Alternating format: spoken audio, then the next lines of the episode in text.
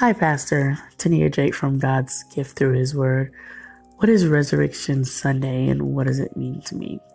Well, for me, Resurrection Sunday obviously means my Lord and Savior risen from the dead, taking away all of my sins, that he didn't really have to do that for me.